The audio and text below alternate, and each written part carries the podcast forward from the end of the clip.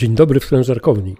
Sprężarkownia to podcast, gdzie znajdziesz potrzebne Ci informacje o pomieszczeniu sprężarek, samych sprężarkach śrubowych lub łopatkowych, systemie uzdatniania sprężonego powietrza i instalacji sprężonego powietrza. Po kilkunastu latach spędzonych w otoczeniu przemysłu widzę potrzebę ciągłej edukacji nowych kadr w sprawach sprężonego powietrza. Czasami nawet proste zagadnienia wymagają wyjaśnienia. Przekazuję wiedzę na podstawie długoletniego doświadczenia i proponuję rozwiązania dające konkretne oszczędności.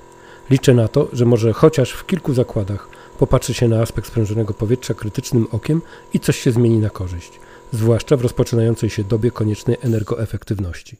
Ja nazywam się Marcin Dąbrowski. Zapraszam do pogłębiania wiedzy i znajdowania rozwiązań.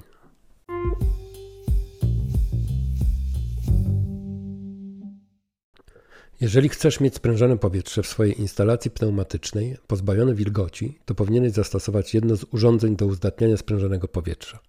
W zależności od tego, jaki potrzebujesz ciśnieniowy punkt rosy, to masz do wyboru kilka urządzeń. Jednym z urządzeń do uzdatniania sprężonego powietrza jest osuszacz ziemniczy. Zadaniem osuszacza sprężonego powietrza jest osiągnięcie wymaganego ciśnieniowego punktu rosy w sprężonym powietrzu. W zależności od regionu Polski znany też jest jako osuszacz chłodniczy lub osuszacz kondensacyjny. Niezależnie od nazwy, zasada działania osuszacza ziemniczego jest taka sama. Ciepłe sprężone powietrze skierowane jest do wymiennika ciepła typu powietrze-powietrze. Na tym etapie następuje schłodzenie ciepłego powietrza przez chłodne powietrze opływające w przeciwprądzie wymiennik.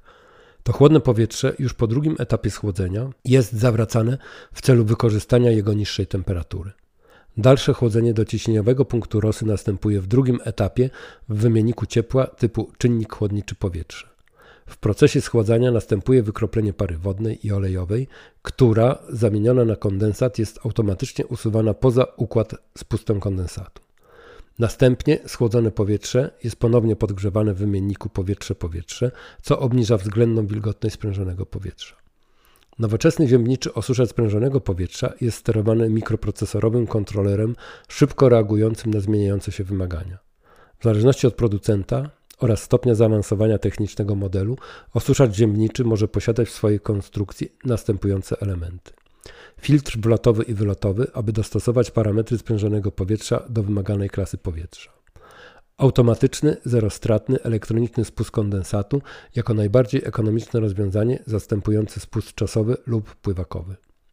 Cykliczny charakter pracy, wyłączający sprężarkę chłodniczą podczas ograniczonego zapotrzebowania na sprężone powietrze w celu ograniczenia zużycia energii elektrycznej.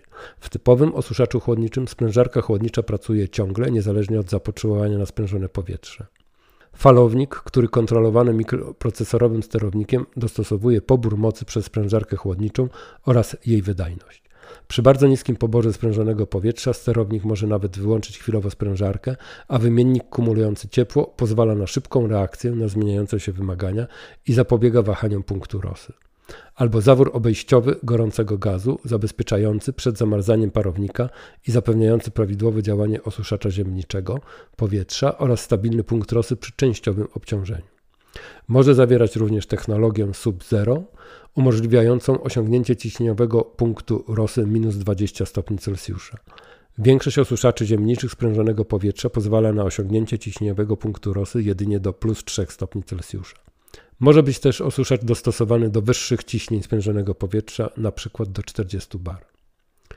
Zgodnie z normą ISO parametry osuszaczy ziemniczych są podawane dla warunków referencyjnych. Ciśnienie robocze 7 bar, temperatura otoczenia plus 25 stopni Celsjusza, temperatura wlotowego sprężonego powietrza plus 35 stopni Celsjusza. Do tych warunków odniesione są wydajności osuszaczy ziemniczych w celu osiągnięcia wymaganego ciśnieniowego punktu rosy, np. plus 3 stopnie Celsjusza. Jeżeli którykolwiek z parametrów różni się od referencyjnych, to należy zastosować odpowiednie współczynniki korekcyjne, różne w zależności od konstrukcji osuszacza ziemniczego i producenta, i pomnożyć przez nie nominalną wydajność osuszacza. Jest taki wzór VK równa się VN razy K1, K2, K3, K4. VK to jest przepływ skorygowany. VN jest to przepływ nominalny osuszacza ziemniczego. K1 współczynnik korekcyjny roboczego ciśnienia sprężonego powietrza. K2 współczynnik korekcyjny temperatury powietrza ze sprężarki. K3 współczynnik korekcyjny temperatury otoczenia i K4 współczynnik korekcyjny ciśnieniowego punktu rosy. Do osiągnięcia wymaganego ciśnieniowego punktu rosy dobiera się osuszać ziemniczy o nominalnym przepływie równym lub większym skorygowanym. Osuszać ziemniczy sprężonego powietrza usuwa wilgoć i zapewnia odpowiednią klasę sprężonego powietrza pod warunkiem prawidłowego doboru i miejsca zamontowania sprężarkowni i instalacji sprężonego powietrza. Gdybyś potrzebował porady, to skontaktuj się ze mną, a ja wykorzystam całe swoje doświadczenie, żeby Ci doradzić rozwiązanie zapewniające niezawodną pracę Twoich maszyn zasilanych sprężonym powietrzem. A teraz szybka prośba. Jeżeli uważasz, że przekazana wiedza jest wartościowa i może pomóc, to udostępnij ją znajomym przez Messengera, Facebooka albo mailem. A gdybyś słuchał tego podcastu w Spotify lub Apple Podcast, to proszę wystaw opinię pod podcastem. W ten sposób pomożesz innym, a sobie zrobisz dobry dzień.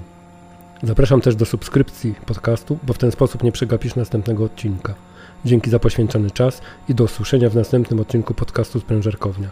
A już teraz życzę Ci bezproblemowej eksploatacji Twojego systemu sprężonego powietrza.